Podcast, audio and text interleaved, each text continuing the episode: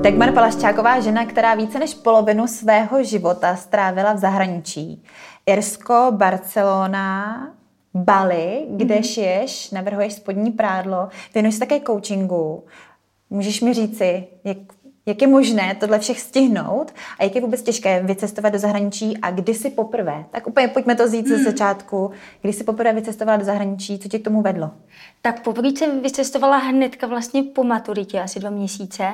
Eh, potom vedlo mě k tomu, um, opravdu to byl instinkt, ani jsem to nějak extra neplánovala, prostě už jsem od jak živa věděla, že jakmile dokončím střední školu, tak, tak eh, odjedu. Rozhodovala jsem se chvíli, jestli mám jít na výšku tady ještě, ale uh, bylo to v podstatě jasně daný už, už, už od Kam to bylo? takřka. Uh, první moje destinace byla Irsko. Uh, tam jsem měla v plánu je teda na 6 měsíců a nějak se mi tam zalíbilo a vzniklo z toho teda 6 let, takže tam jsem se zdržela trošičku díl. trošičku díl. Um, co si všechno musela mít, jak vůbec Irsko. No, tak měla jsi tam třeba někoho známého, za kým jsi vycestovala, nebo jsi si našla nějaký program v 18, 19, hmm. teda když říkáš po střední škole. Hmm. Jak to bylo moc náročné a co jsi tam vůbec dělala? Hmm. Měla jsem štěstí, teda, že jsem tam měla jednu kamarádku, která tam měla o měsíc dřív, takže to nebylo úplně, ještě to taky neměla úplně zařízení tam extra, ale měla jsem tam pokojíček, tak to hodně pomohlo, že jsem nějak kde bydlet zprvu. Um, co k tomu bylo potřeba. Já jsem, um, tím, že to bylo takový intuitivní, já jsem to úplně extra neplánovala, jak to bude, co to bude, až tam prostě přijedu. Uh, vydělala jsem si během letní brigády um, pár set euro, myslím, že jsem někdy zmiňovala, že asi 300, což, což jako sedí, což nebyly ani tehdy nějaký extra velký peníze. A uh, poprvé jsem vlastně i letěla sama. Jak se tam byla někam. s angličtinou? Musím říct, že celkem dobře. Jsem chodila na, eh, na jazykovku na základku a tam, mm, tam se mi povedlo připravit samozřejmě docela dobře, ale uh, ta realita potom a speciálně teda irský přízvuk, uh, to je, myslím, docela zážitek na začátku. Ty říkáš, že jsi nevěděla, jestli na vysokou školu. Hmm. Je třeba byla tvá rada, když nevíš, co studovat, vyjet do zahraničí? Hmm, to je dobrá otázka.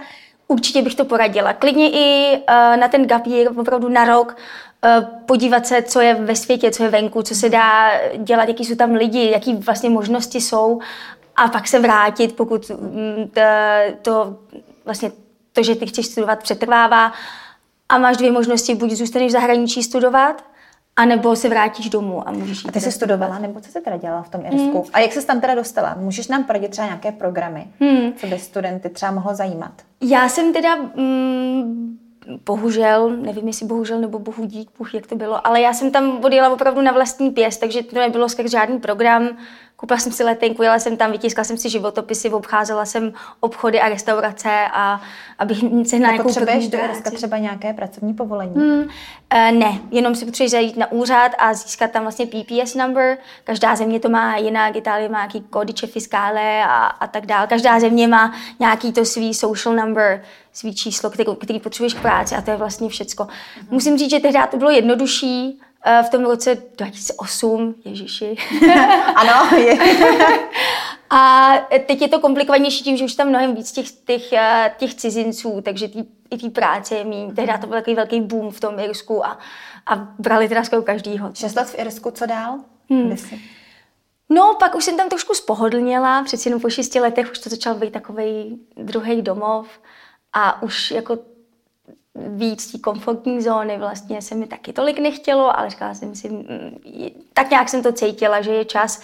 I jsem si chtěla naučit další jazyk a tak jsem si tak nějak na mapě vybrala, kde je teplo po těch letech tam té zimy a deště a mm, přestunula jsem se Takhle to zní, že cestovat po světě není vůbec náročné. Je to i v reále, pravda? Hmm.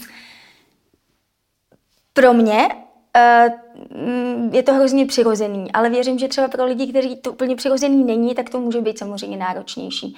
Co je na tom náročný, určitě mm, nějaká samota určitá někdy, protože prostě přijede člověk sám do úplně jiné země, kde se mluví jazykem, kterým třeba, v tý, jako když jsem letěla do Barcelony, tak jsem španělsky ještě nemluvila. Takže takovéhle chvilky tam samozřejmě jsou, ale um, jednoduchý je to když určitě víš, že to chceš dělat, tak pak se to tak nějak všechno stane. Máš uh, někoho něco, co ti pomohlo při tom rozhodování v tom svém životě? Určitě to byla moje rodina, um, mý čtyři bráchové, který už ehm, který vždycky tak nějak na, na léto odcestovali. U nás doma všichni mluvili několika jazykama, tak to tak nějak asi přirozeně šlo a určitě moje mamka, která mm, nám vždycky nechávala hrozně velký prostor. Ve smyslu, když jsem řekla v těch 18, že odlítám, tak řekla, jo, tak super, tak, tak to je prima. A to bych se právě chtěla zeptat, protože já jsem z generace, že když se třeba nešlo studovat dál na vysokou hmm. školu hmm. a řekla se, hele, ale tím tam a tam, tak jsme br- byli braní za flákače nebo co nechcem hmm. studovat. Dneska už je to asi možná bráno trošku jinak. Eh, doporučila by si, opravdu, když někdo vnitřně cítí, chce vycestovat, je to cesta, že třeba najdeš tu práci vysněnou? Co si třeba ty našla? Určitě bych to doporučila. Uh, za A je tam vždycky možnost toho studia. Já jsem nakonec asi po třech letech taky, protože jsem byla ta černá ovce rodiny, ve smyslu jediná jsem nešla na tu vejšku, tak, uh, tak jsem šla na Dublin Business School a dělala jsem tam marketing a PR, takže nakonec i to jsem splnila. Jak je těžké si dostat na školu v zahraničí? Mm, spíš asi na začátku získat všechny ty informace a vědět, jaký je ten proces. A každá škola samozřejmě to má to má jinak.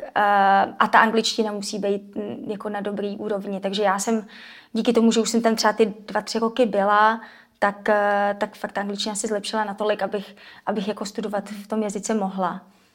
Takže přesto, že jsi nešla v Čechách na vysokou školu, tak školu ale máš? Tak školu mám, nakonec jsem to. Není to úplně, uh, řekla bych, je to ekvivalent vyšší odborný tady asi. Mm. Jo, není to, nemám, nemám degree vyloženě, jakože nejsem bakalář nebo magister, ale v ničem mi to nevadí. Podle mě naopak, já jsem, já říkám, že taková ta klasika, že to je ta, jsem absolvovala vysokou školu života. Že mm. si myslím, že mi to dalo mnohem, nebo nemůžu to srovnat, protože nemám to porovnání, že bych tady třeba těch pět let studovala, ale osobně si myslím, že jsem se naučila jako spoustu jiných schopností a dovedností, než bych třeba se mm-hmm. Ty můžeš porovnat, studovala jsi tady střední školu v Čechách mm-hmm. a tady jakousi vyšší odbornou mm. zahraničí. Můžeš třeba porovnat ten systém toho vzdělávání? Je to pro každého, když já se třeba rozhodnu, že bych se ještě teda něco dodělala v zahraničí, hmm. zvládne to? Dá se to srovnat s naším vzdělávacím systémem? Myslím, že jo. Jediný asi rozdíl, co bych uh, zmínila, a myslím, že to je právě dobře, že se tam hodně podporila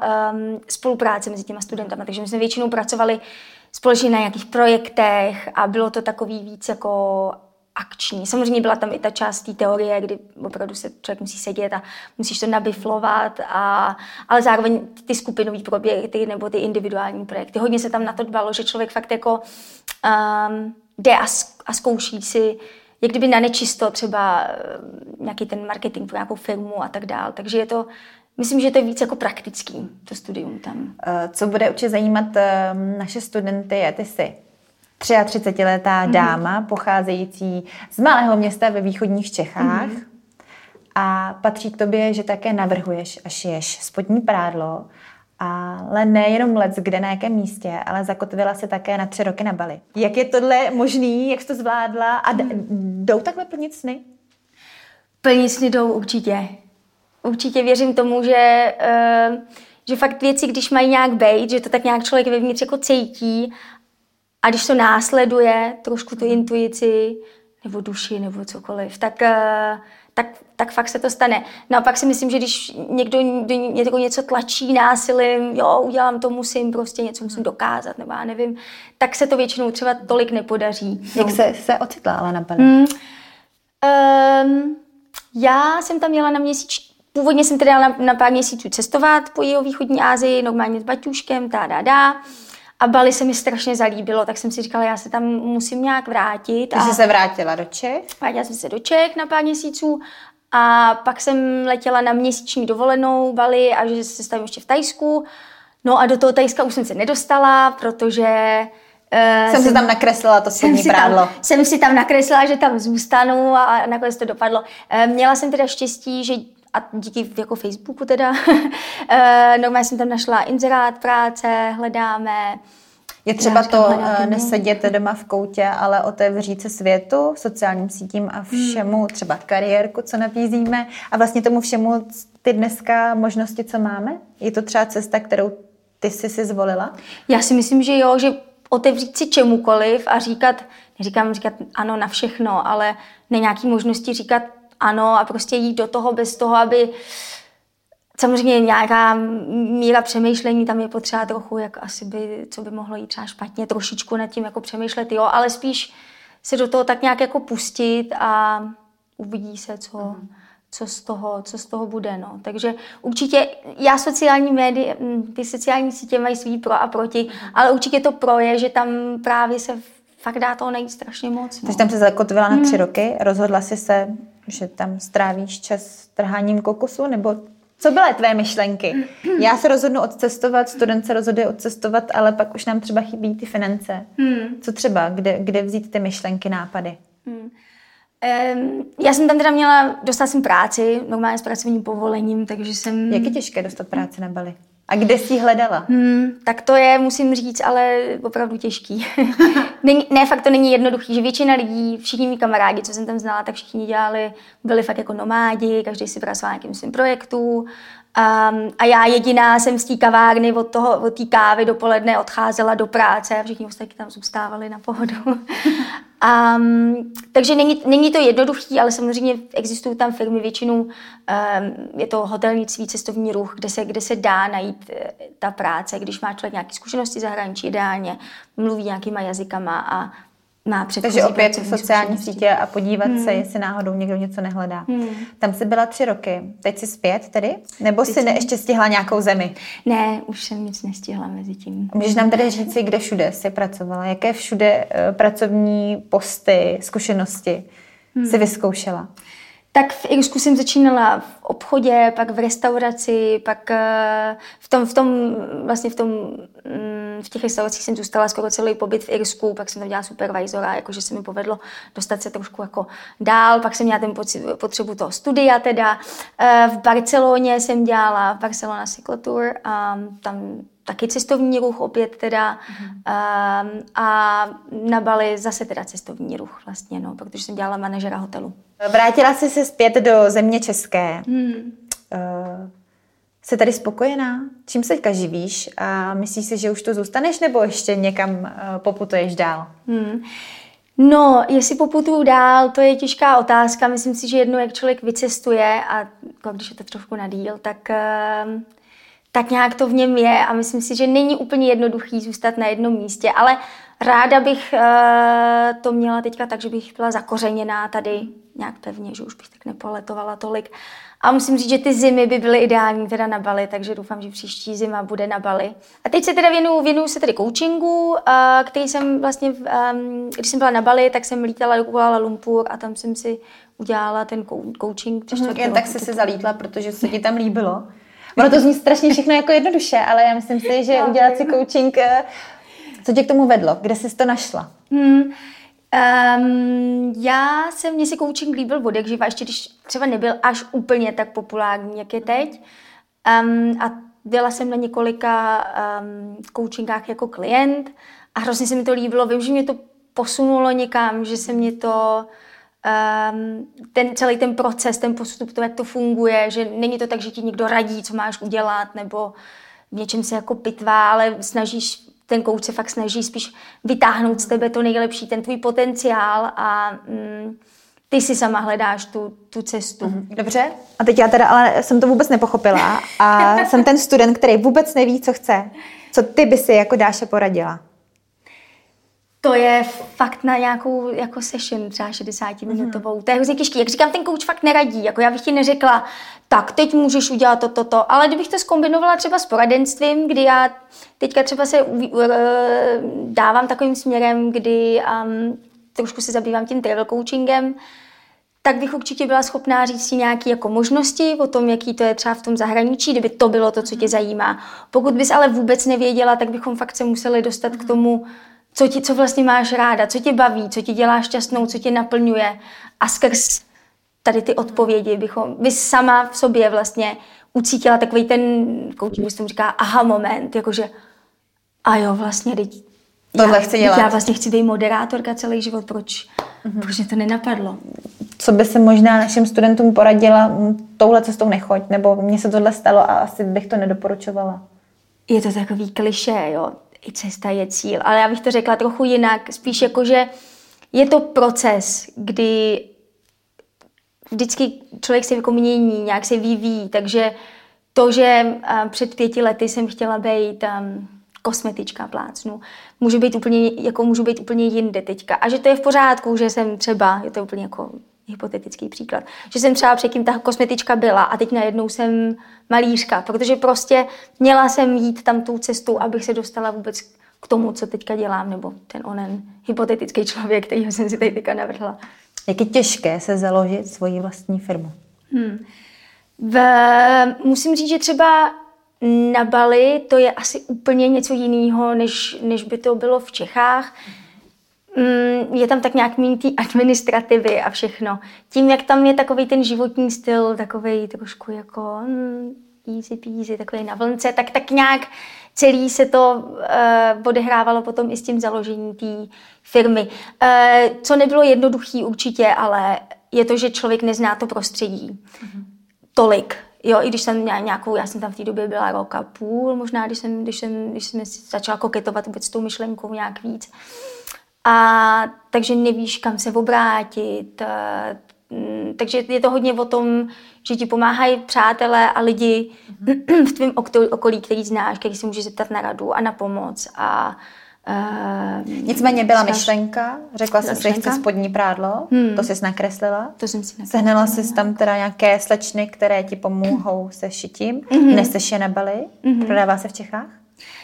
Prodává se i v Čechách, a, ale v téhle době nejvíc teda se prodávalo na Bali, v různých obchůdkách jsem to tam měla kolem ostrova. Takže jsi prostě vzala, hele, tyhle ty super, prodávali byste mi je tady? Tak to Takhle jsem to, no, dala jsem to do batohu, do, dovezla, dojela jsem na skutru a zeptala jsem se, jestli bych to tady mohla mít jako v obchůdku, no. Irsko, Barcelona, Bali. Všude si hledala práci, všude si ji úspěšně našla, založila si firmu. Můžeš nám porovnat tyhle tři země, jak se těžko hledá práce a jak se třeba si se srovnala s jejich mentalitou, přestože ta každá země je jiná, tak ty si úspěšně absolvovala všechny, tak jestli nám můžeš říct, jak je to náročné. Hmm. Co se mentality týče, Irsko jsem úplně milovala, nebo miluju do teďka, tam jsou hrozně charismatický lidi a humor je na prvním místě. Jak jsi tam hledala tu práci? Tu práci jsem tam hledala trošku jako staromódně, mm, dalo by se říct, fakt jsem si jako vytiskla životopisy a obcházela úplně, co šlo.